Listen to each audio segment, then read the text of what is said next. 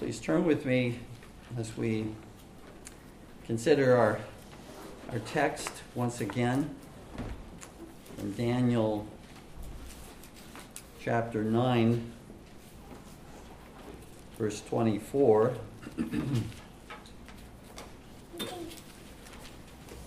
this is actually the second part of the sermon that was begun last Lord's Day.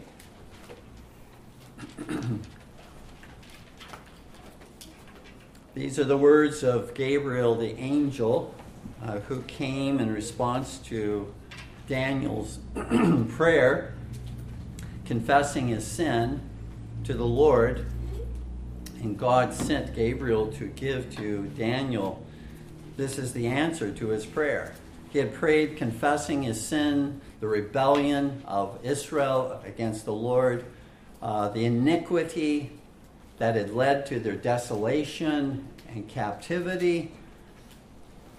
That's what Daniel prayed for. Now the Lord sends through Gabriel the answer to their sin, to their rebellion, the Messiah who was to come.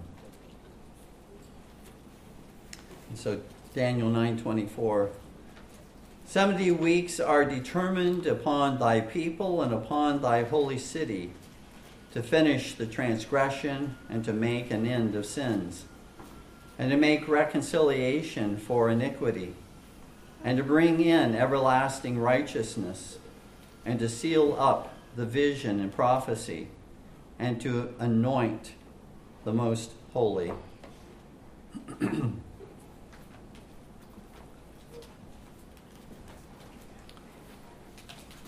Before Jesus was baptized by John the Baptist, many of the faithful were anticipating and expecting that at that very time in history, the Messiah was about to come.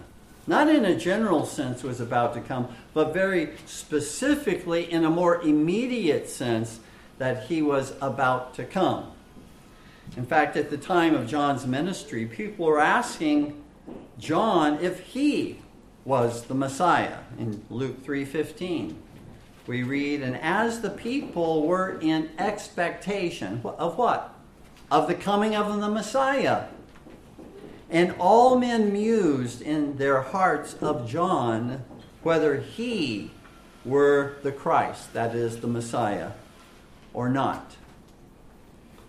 Now, there may have been different reasons for this expectation of Christ's coming at that particular time, whether uh, it was the miraculous conception of Jesus Christ that was hidden in the hearts of, of certain of the faithful, or whether uh, it was the miraculous events that occurred at the birth of Jesus Christ Remember, the angels open up, the shepherds learning uh, from those that angelic host that Christ was born, the coming of the wise men. So there may have been miraculous events that, that those at that time cherished in their hearts and spread with others that the Messiah was here.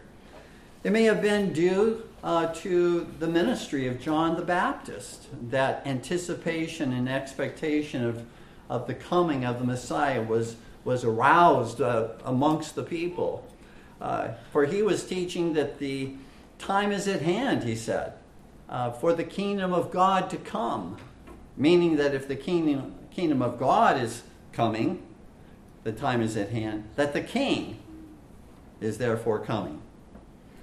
But let us not forget another reason, another possible reason that the faithful had for expecting the Messiah to come at that particular time. And it was Old Testament prophecies that hundreds of years earlier had also spoken of the coming of the Messiah and had even given the time and date of his coming, as we see here in Daniel 9:24, where the angel Gabriel prophesies that 70 weeks of years 490 years were determined by God in order to accomplish six events or purposes of God at the coming of the Messiah. 70 weeks, 490 years from the beginning of a particular event, which we'll, God willing, consider next Lord's Day.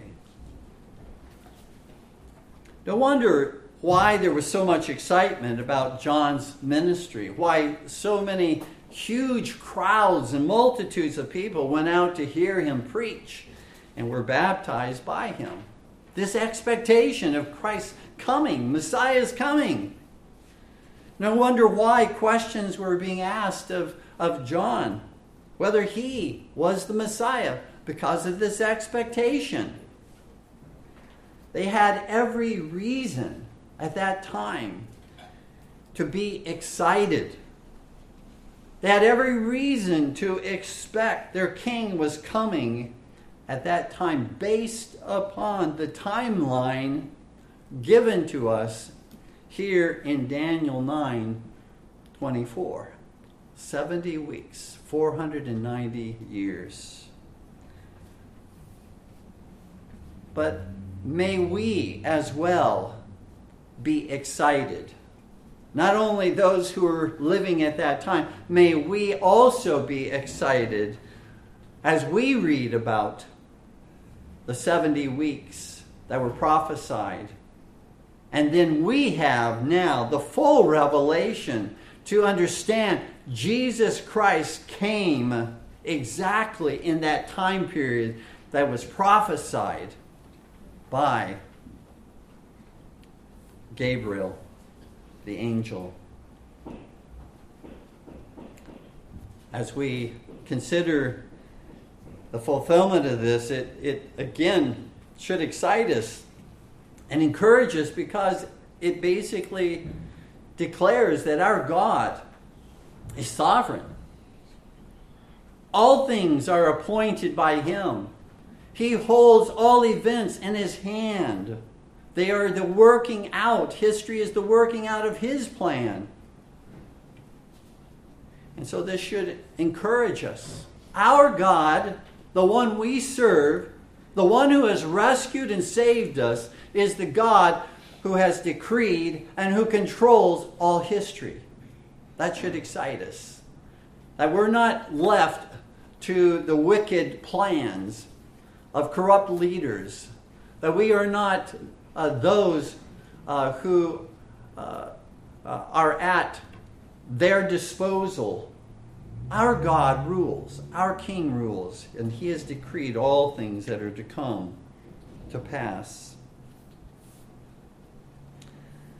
Well, we continue this Lord's Day with our consideration of the six events or, or purposes of God which would be accomplished uh, when the Messiah would appear at his first coming.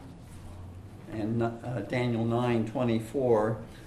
The first three we considered last Lord's Day, which those three are the following to finish the transgression, to make an end of sins, to make reconciliation for iniquity.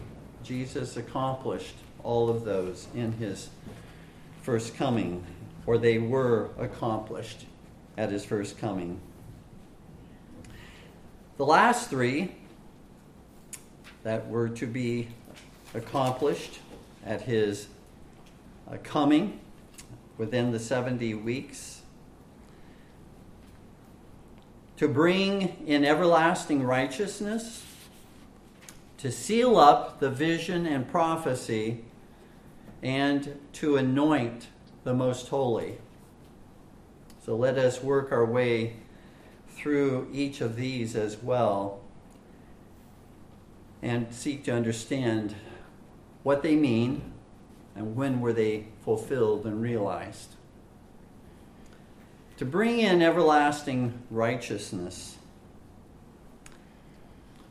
Let me, just as more by way of review, but just as the first three events or purposes were realized within the 70 weeks or 490 years at Christ's first coming, so likewise are the last three events or purposes.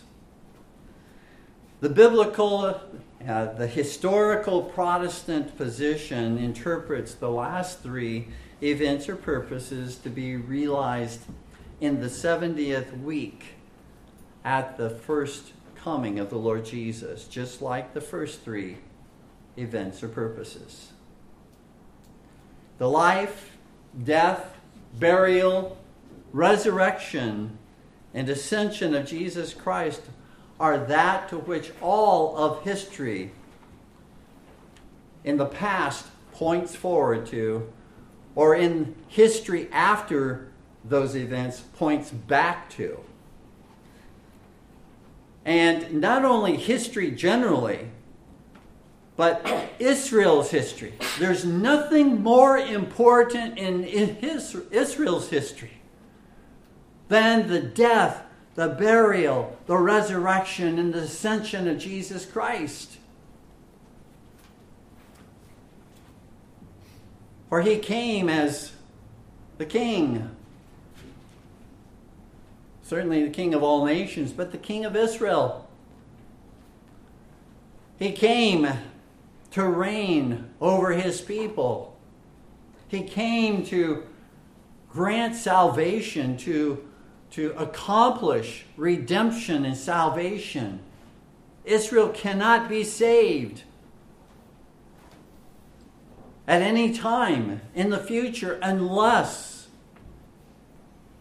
Jesus Christ accomplished redemption in his first coming in those 70 weeks, and in particular in that 70th week which is connected, that last week is connected by way of consecutive years to the previous six, uh, 69 weeks or 483 years.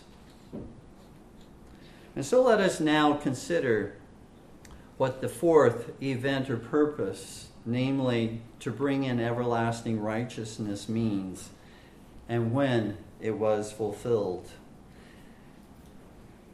to bring in everlasting righteousness, or perhaps even more literally, to cause to come in everlasting righteousness.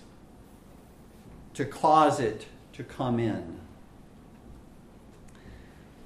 Righteousness here refers to being right with God.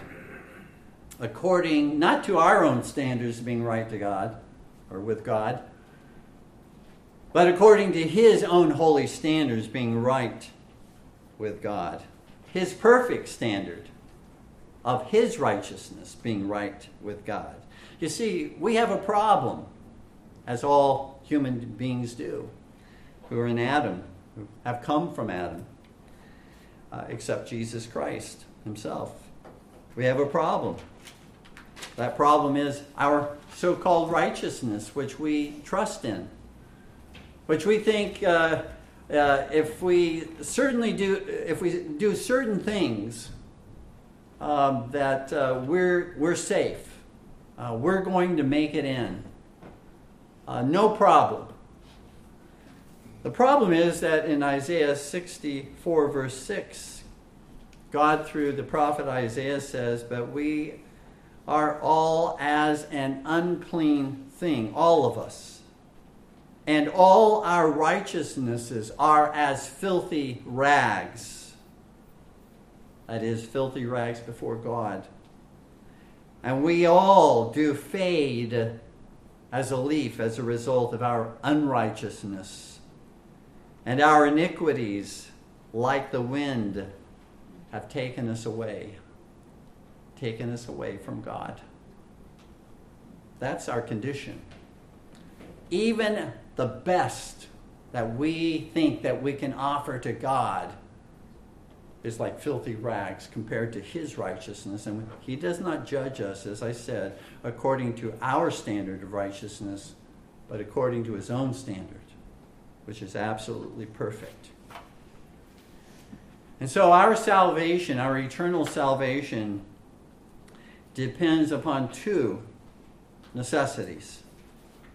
First of all, the removal of the guilt and condemnation of all sin.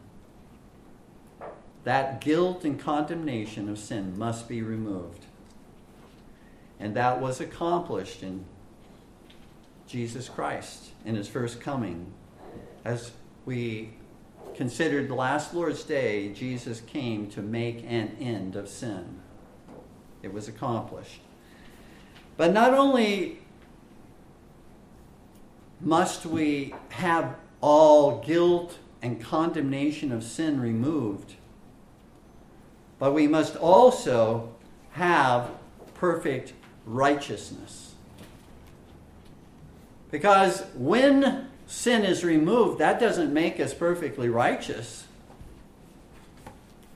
We just go back to basically a clean slate, but there's no righteousness in that ledger. We can't put our righteousness in that ledger and that accounting before God because our righteousness is as filthy rags.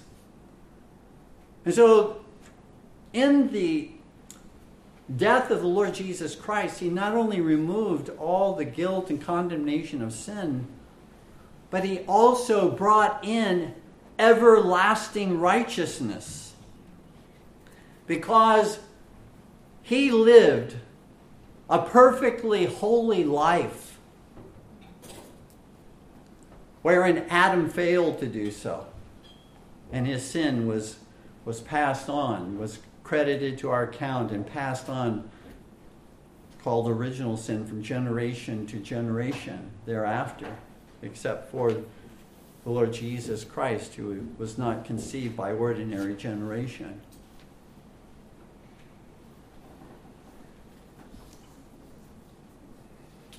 And so that righteousness that Jesus, in fulfilling perfectly all of God's commandments, he never sinned. Everything he did was in keeping with that absolutely holy, perfect standard of righteousness that God has established, that is true of God Himself. Jesus Christ came, uh, as he told John the Baptist, to fulfill all righteousness. He came to fulfill all righteousness. And so he obtained that, that perfect eternal righteousness in his obedience to the law of God. From the time of conception to the time of his death, obviously, subsequent to his death, his burial, his resurrection, his ascension, he lived a perfect and holy life. And the good news is that in Christ and in the death and in the first coming of Christ, not only is our guilt and condemnation of sin removed, but there is also that righteousness of Jesus Christ that he earned, that he secured for his elect, for everyone who trusts in him, who believes in him. That righteousness is credited to our account so that not, all, not only are all the debts that we owed to God removed, but there is in that place, in that ledger, in that accounting before God, all the righteousness of Christ put to our account.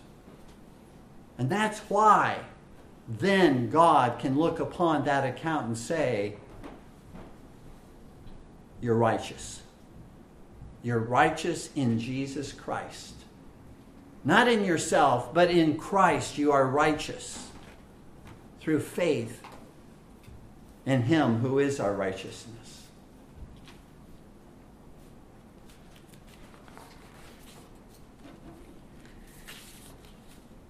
Only Jesus could bring in everlasting righteousness. In Isaiah 45, verses 22 through 24, hundreds of years before the Lord Jesus came, it was prophesied that he would be our righteousness. Look unto me and be ye saved, all the ends of the earth, for I am God, and there is none else. I have sworn by myself, the word is gone out of my mouth in righteousness, and shall not return, that unto me every knee shall bow and every tongue shall swear.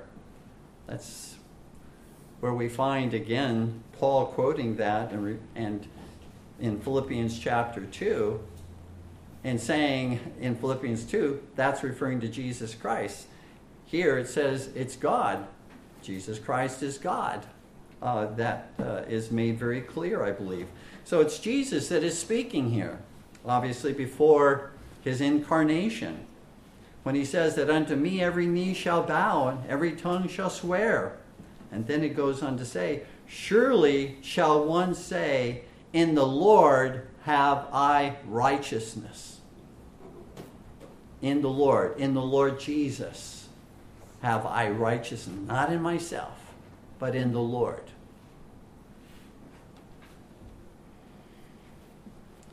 Isaiah 51 8 says, Speaking of God's righteousness, my righteousness shall be forever. Not for a brief period of time, not just uh, throughout earth's history. My righteousness shall be forever, it shall not never come to an end. Malachi 4 2, again, an Old Testament prophecy, speaks of the Lord Jesus and says, But unto you, and this is Jesus, this is the Lord speaking, but unto you that fear my name shall the Sun of righteousness arise with healing in his wings. The, the Sun there is not S O N, but S U N. The Sun. He will shine forth his righteousness he will bring forth, as in uh, the, as when the sun arises after darkness, he will be the one to bring in righteousness. Just as the sun shines its rays of light and heat, so the Lord Jesus will bring forth righteousness. In the New Testament, 2 Corinthians 5:21 says, For he, that is God the Father, hath made him, that is Jesus, to be sin for us, who knew no sin. Jesus knew no sin. That we might be made the righteousness of God in him. So, Jesus, this is an amazing transaction Jesus takes all of our sin upon himself. It's all placed to his account. And he dies as a sacrifice and pays the debt. God judges him for our sin, for our guilt and our condemnation. So that's all placed on Jesus. But then Jesus places to God places to our account through the righteousness of Christ, which he earned in keeping the law perfectly, he charges and accounts that righteousness to our account. So we give him our sin, and he gives us his righteousness. Have you ever heard of a better gift in all of the world, in all of history? Can you imagine that gift? He takes all our sin and guilt and condemnation. And He gives us His perfect, holy righteousness so that we are viewed before the judgment seat of God as righteous as Jesus is. Not in ourselves, but in Him. 1 Corinthians 1:30 says Jesus is made unto us righteousness.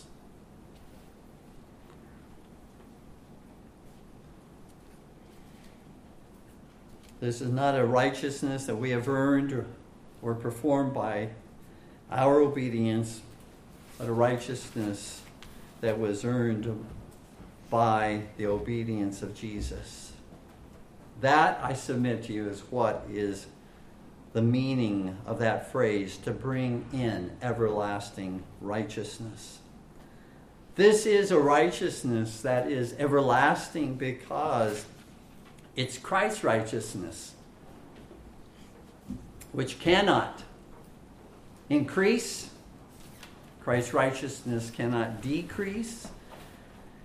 Christ's righteousness cannot be paused. It cannot slow down. It cannot come to an end. It is everlasting righteousness.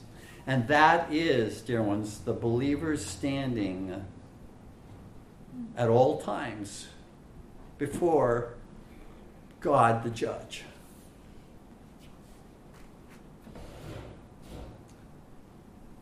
And when we are accused, because we will sin, when the accuser of the brethren comes, it is to our advocate, it is to our Jesus that we point the accuser. Yes, I am all that you say that I am, accuser. That's true. I am a sinner. I deserve God's wrath and condemnation. But there is one, Jesus Christ, the righteous, who has died for me and who has credited to me his glorious righteousness. That everlasting righteousness was brought about in the life, death, burial, and resurrection of Jesus Christ at his first coming. The futurist puts that everlasting righteousness of Jesus Christ, of which we've just spoken, in this nebulous parenthesis. Not in the 70 weeks, not in the 70th week, but in this pause, in this gap, in this parenthesis.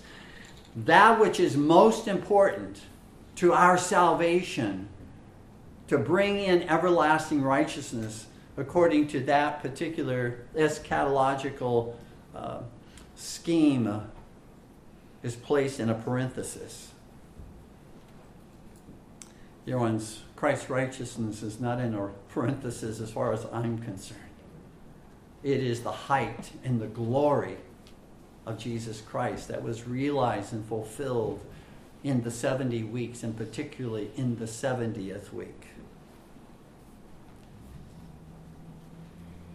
I submit that a view that would push that everlasting righteousness into the future, whether to the millennium or to the new heaven and new earth, is actually, even according to the scheme and, and the, the view of the futurists, pushing it if, it, if it's the, in the millennium that this is realized, everlasting righteousness, or in the, the eternal state in the new heaven and new earth when this everlasting righteousness is brought in, both of those are outside the 70th week.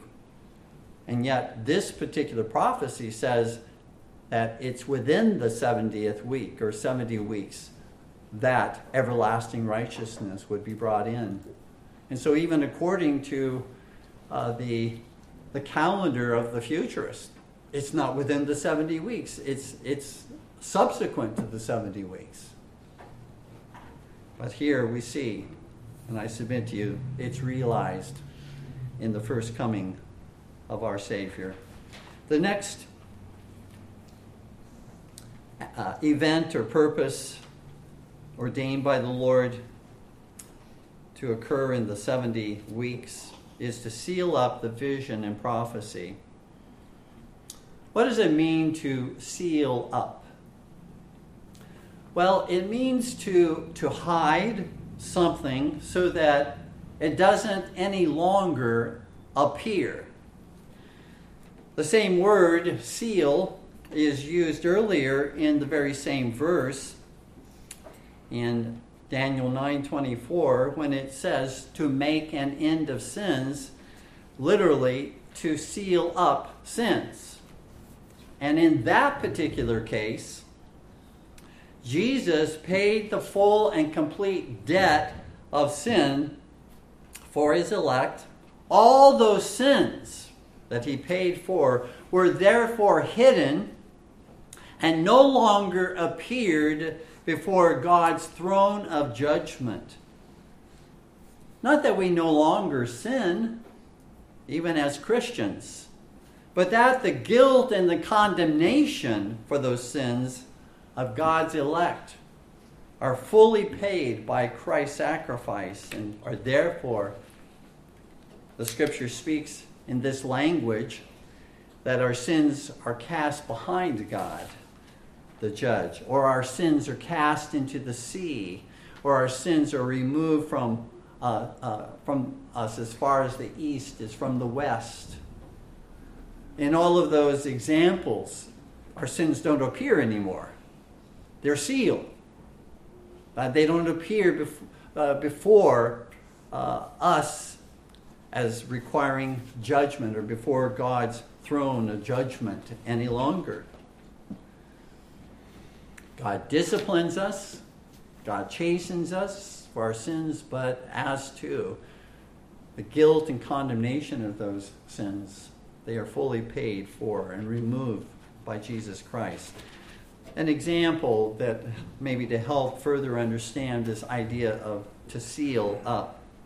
And when we read here in Daniel 9:24 to seal up the vision and prophecy, uh, criminals, we might say, are sealed up in prison from the view of the public. Or we might say concerning valuables that we have at home that they are sealed up in a safe from the view of visitors. It's also the idea, I think, that's communicated when it is said that certain court documents are sealed. Uh, that means that no one can see them at that time. They're sealed. They're not available to the public to, to be able to look at them, to read them, to go over them. They're sealed. And so when it says uh, that vision and prophecy are to be sealed up, what does that mean? Well, vision and prophecy, or literally vision and prophet, refer to the Old Testament prophecies brought by the prophets of old concerning the coming of the Messiah to accomplish the uh, events and the purposes stated in Daniel 9:24. You see, in the coming of Jesus Christ, all the prophecies of the Old Testament concerning his life, death, burial, resurrection, miracles, his ministry, uh, all of those were revealed in the Old Testament. We can say, and I believe according to this verse, we can say all those prophecies were sealed up so that they no longer appear as unfulfilled prophecies as Jesus comes in the, his first coming. The prophecies like those that we have here in Daniel 9 24 were fulfilled in the 70 weeks, the 490 years.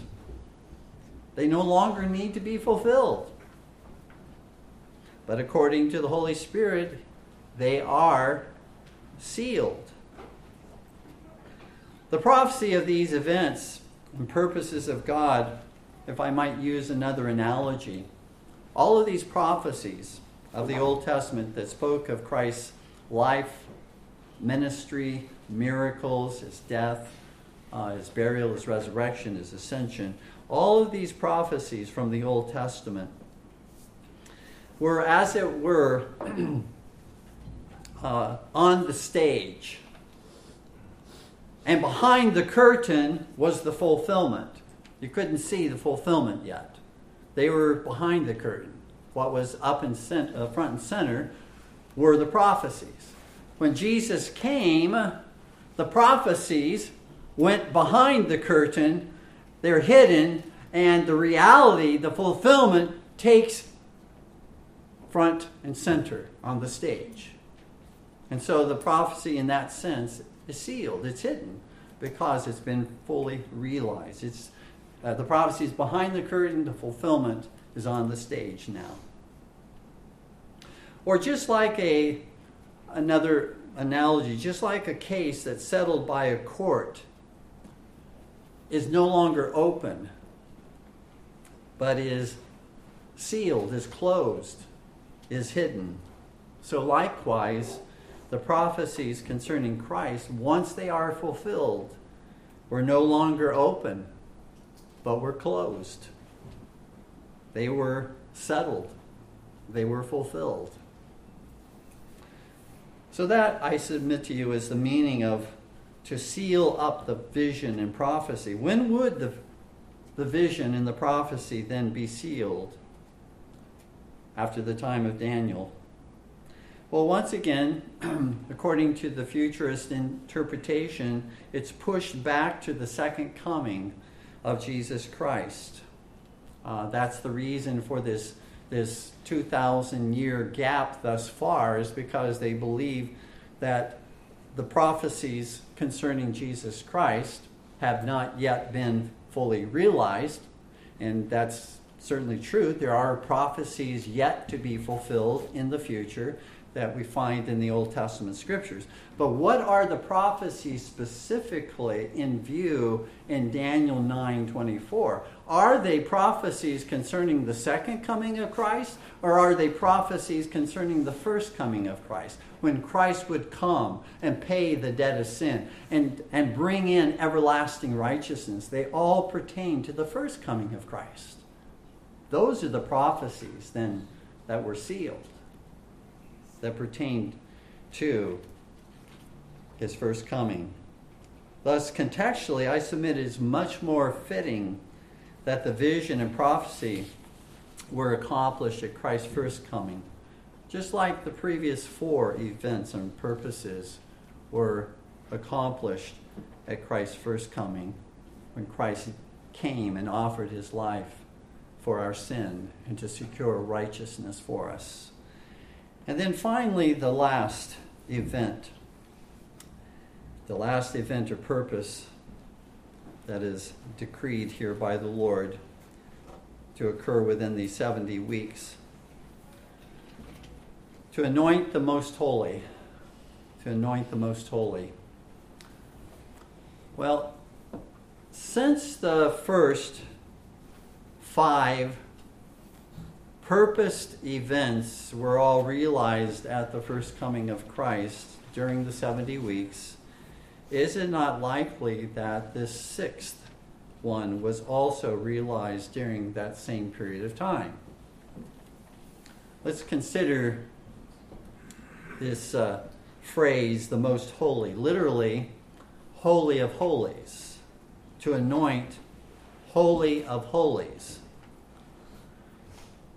This phrase does not refer, I submit to you, to the rebuilding of a future temple of the Jews, which God will allegedly, according to the futurist interpretation, uh, which temple in the future God will allegedly anoint with his blessing, but rather refers to the anointing of God's most holy Son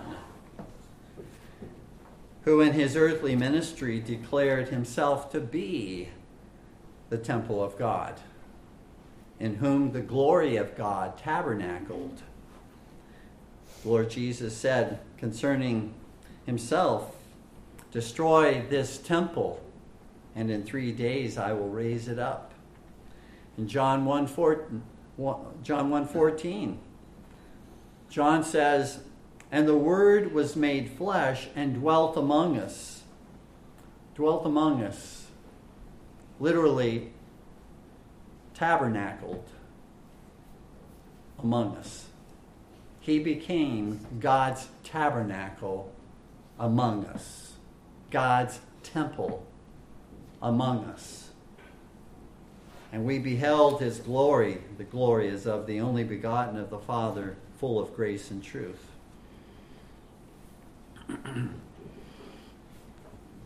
We read in Acts 3:14 This is Peter preaching but ye denied speaking to the Jews but ye denied the holy one speaking of Jesus calls him the holy one and the just and desired a murderer to be granted unto you. There was if the temple in the Old Testament, uh, something that is not animated, is not living, but was set apart uh, by God, if that temple was called by God most holy or holy of holies, and not only was the temple called that, not only was there a part within the temple called that, but also certain sacrifices were called Holy of Holies as well. Certain of the furniture was called Holy of Holies as well. So it wasn't simply or only the temple, but it was whatever was a part of that temple was called Holy of Holies. But my, my line of reasoning goes this way. If that, which was a shadow of Jesus to come, was called Holy of Holies, how much more is Jesus Holy of Holies? The Holy of Holies. If the pattern that God gave in the Old Testament was called that. How much more now the reality and the substance is that? The Holy of Holies and all that's associated with it, whether it's the temple in the Old Testament, the altar within the temple, the sacrifices of the temple, the priesthood of the temple,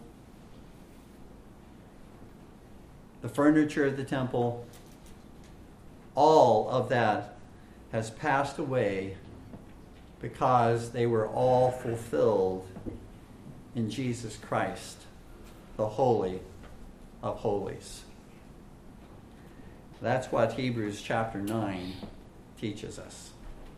Those were all patterns. Those have all passed away because they pointed to Jesus Christ. And so, dear ones, to return to a rebuilt temple would be to return to the old covenant after Jesus had instituted the new covenant. That is precisely what Paul warned against in many of his epistles, but particularly in the epistle to the Hebrews warning those who were Jews about returning and who had professed Jesus Christ, returning back to the old covenant, going back to, the, to those ceremonies, going back to all of those things of the old covenant. He warned them about doing so because to do so would be to forsake Jesus Christ, who is our true temple Was Jesus the Holy One anointed? Because it speaks here to anoint the most holy. Was he anointed? Well, certainly not with oil. Again, a type, a figure in the Old Testament. But he was truly anointed according to the New Testament. He was anointed by the Holy Spirit at his baptism when the Holy Spirit descended upon Jesus in the form of a dove Jesus uh, says himself in Luke 4, verse 18 and following, he says, The Spirit of the Lord is upon me, because he hath anointed me to preach the gospel to the poor. He hath sent me to heal the brokenhearted, to preach deliverance to the captives, and recovering of sight to the blind and to set at liberty them that are bruised, to preach the acceptable year of the Lord. And he, Jesus, closed the book and he gave it again to the minister and sat down. And the eyes of all them that were in the synagogue were fastened on him. And he, that is Jesus, began to say unto them, This day is the scripture fulfilled in your ears. He was anointed by the Holy Spirit. In Acts 4:27, we read, "For of a truth against thy holy, notice again, holy one, uh, thy holy child Jesus, whom thou hast anointed." Both Herod and Pontius Pilate with the Gentiles and the people of Israel were gathered together. And Acts 10:38, speaking, pre- Peter preaching to uh, Cornelius, we read how God, Peter says, how God anointed Jesus of Nazareth with the Holy Ghost and with power, who went about doing good and healing all that were oppressed of the devil, for God was with him. this was, dear ones, the most important anointing of all anointings. Is the anoint, alleged anointing of a rebuilt temple more important than the anointing of Jesus Christ? The Holy One of God, the, the Holy of Holies?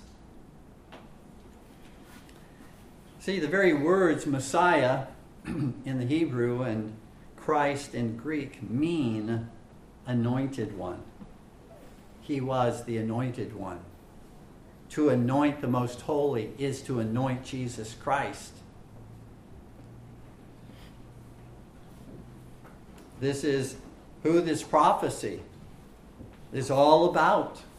In Daniel 9 25, we read, Know therefore and understand that from the going forth of the commandment to restore and to build Jerusalem unto Messiah, the anointed one, the prince. That's what this is who this prophecy is about. It's not about a rebuilt temple. It's about Jesus.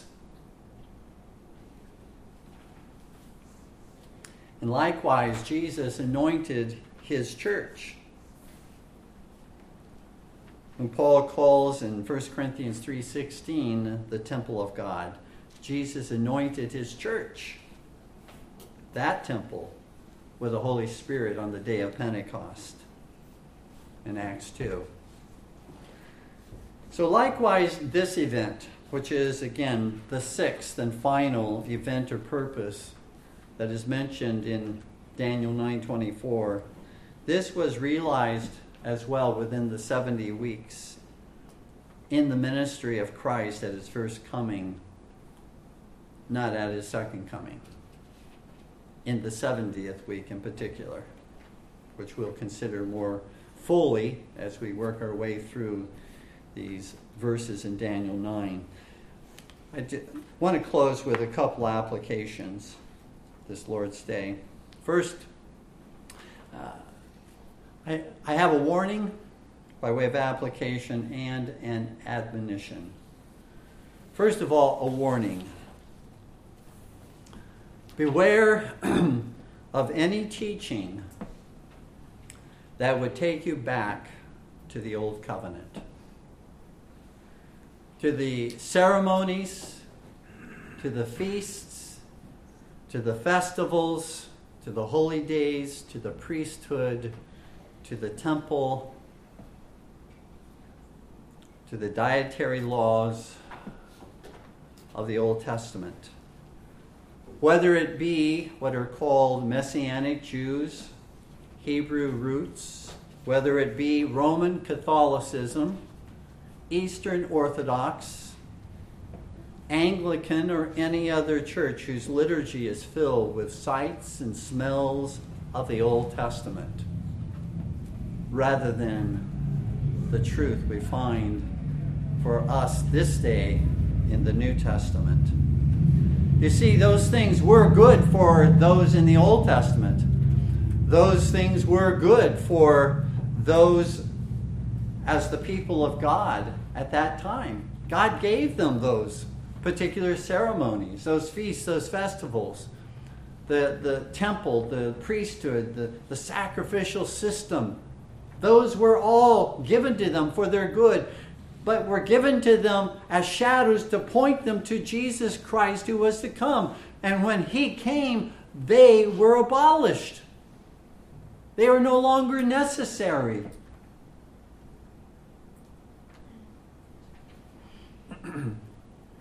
God gave an honorable burial to the old covenant by way of giving Jews during the apostolic period time to transition from the ceremonies of the old covenant appointed by the Lord in the Old Testament to the new covenant.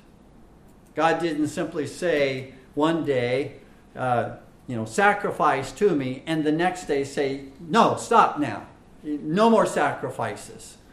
Uh, that he said legally, that they're no longer necessary. They no longer bind our conscience, but he gave the Jews who were professing faith in Jesus Christ time during that apostolic period of time to transition from that age which they had grown up with to become more enlightened and to understand those things of the Old Testament no longer have a religious significance for us. Jesus abolished, they were abolished in the death of Jesus Christ. They were shadows. When the substances come, the shadows passed away. That is taught in the various epistles like Galatians, Ephesians, Colossians, and the epistle to the Hebrews. All teach that such shadows pointed to Christ, who is the substance, and they no longer have any religious warrant in our serving God in the new covenant. Paul, interestingly, in Galatians 4, calls that period of time in the Old Covenant the ceremonies, the priesthood, the temple, all of that. He calls that the period of time of childhood, infancy and childhood for God's people. Uh, that was a period in which they were being tutored and trained uh, by all those uh, ceremonies, looking forward to Christ. But once again, when Jesus has come, Paul says that they've come of age, they become mature. The new covenant is the covenant of maturity by way of redemptive history. And we have put away now those childish ceremonies that so many today are flocking to. Sadly, going back.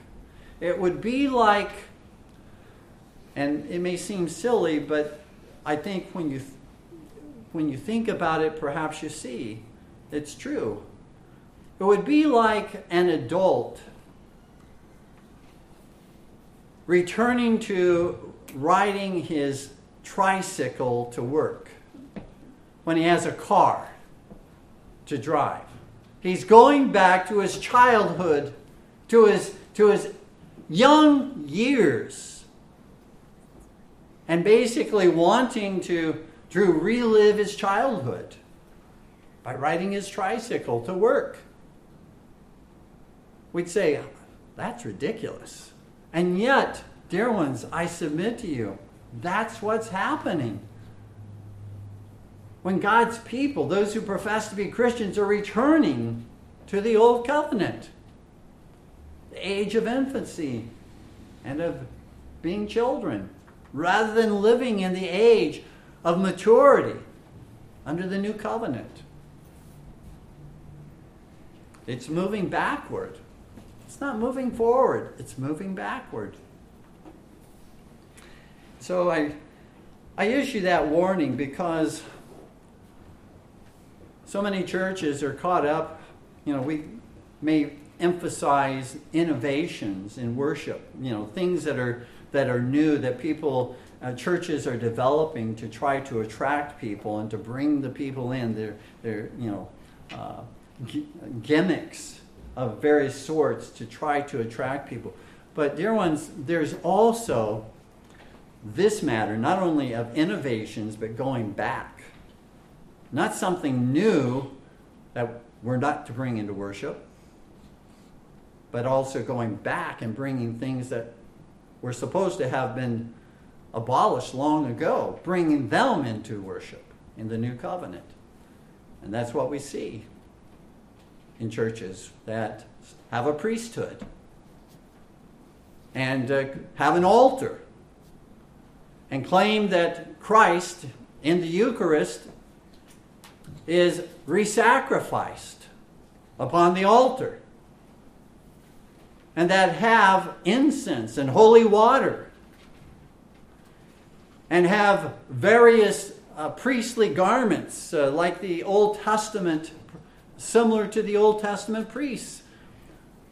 I find nothing in the New Testament speaks any of any of those things.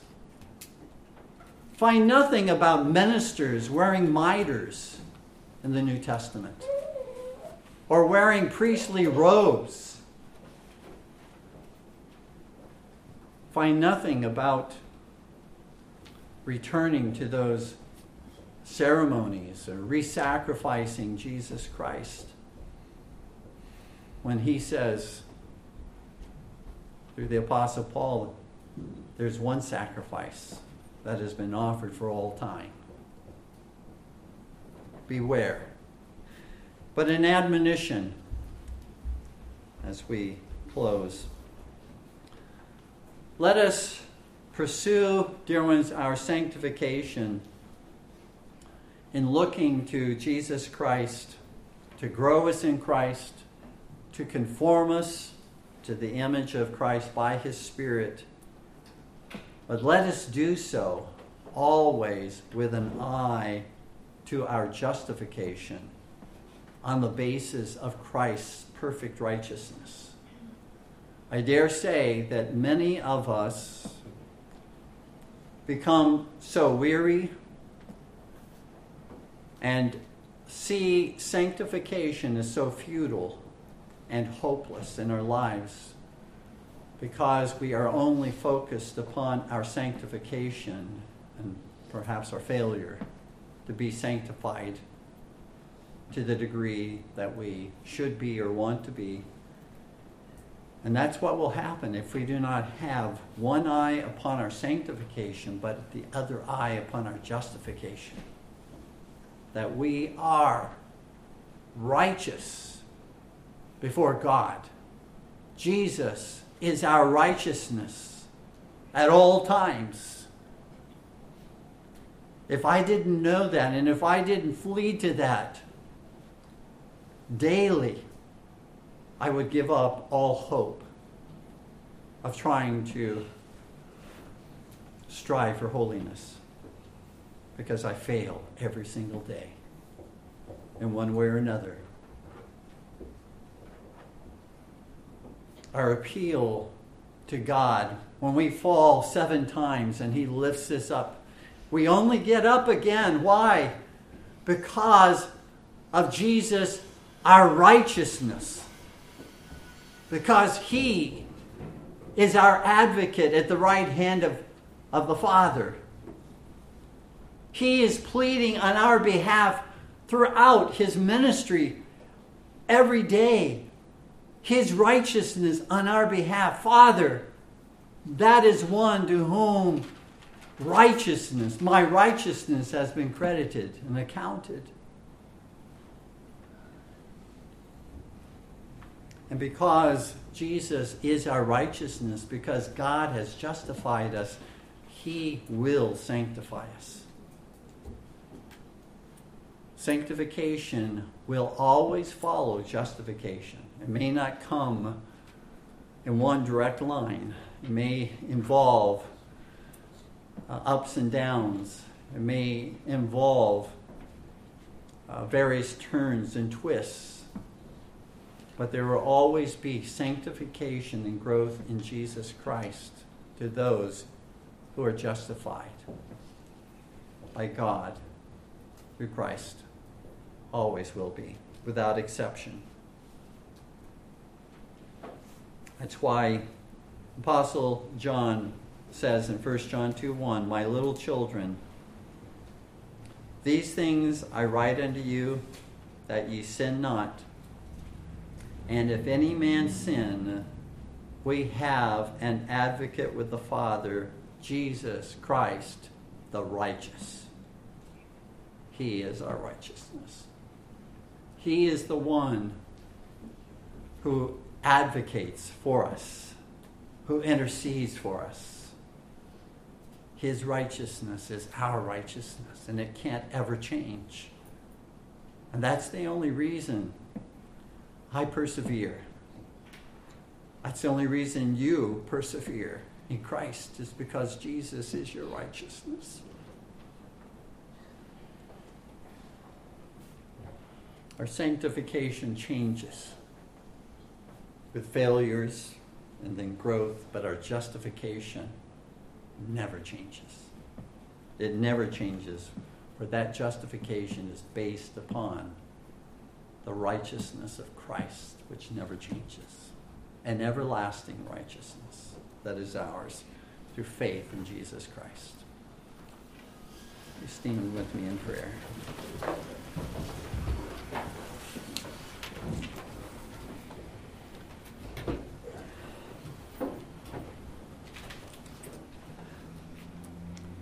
It is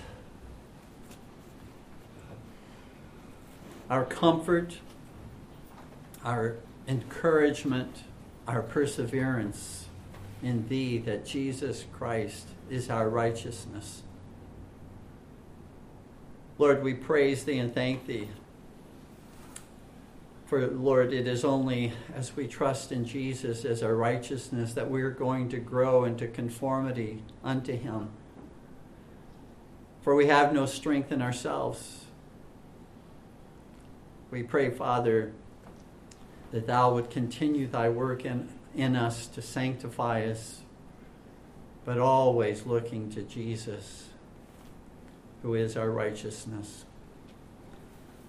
Father, we, we ask, may these truths that we have considered from Daniel 9:24 these events, these purposes that thou hast brought about and accomplished in these 70 weeks that have been realized and were realized in the coming of the Lord Jesus Christ to accomplish redemption. May, Lord, we revel and may we joyfully receive these, these truths. May we be thankful to Thee for all that Thou hast accomplished for us. In Jesus' name, Amen.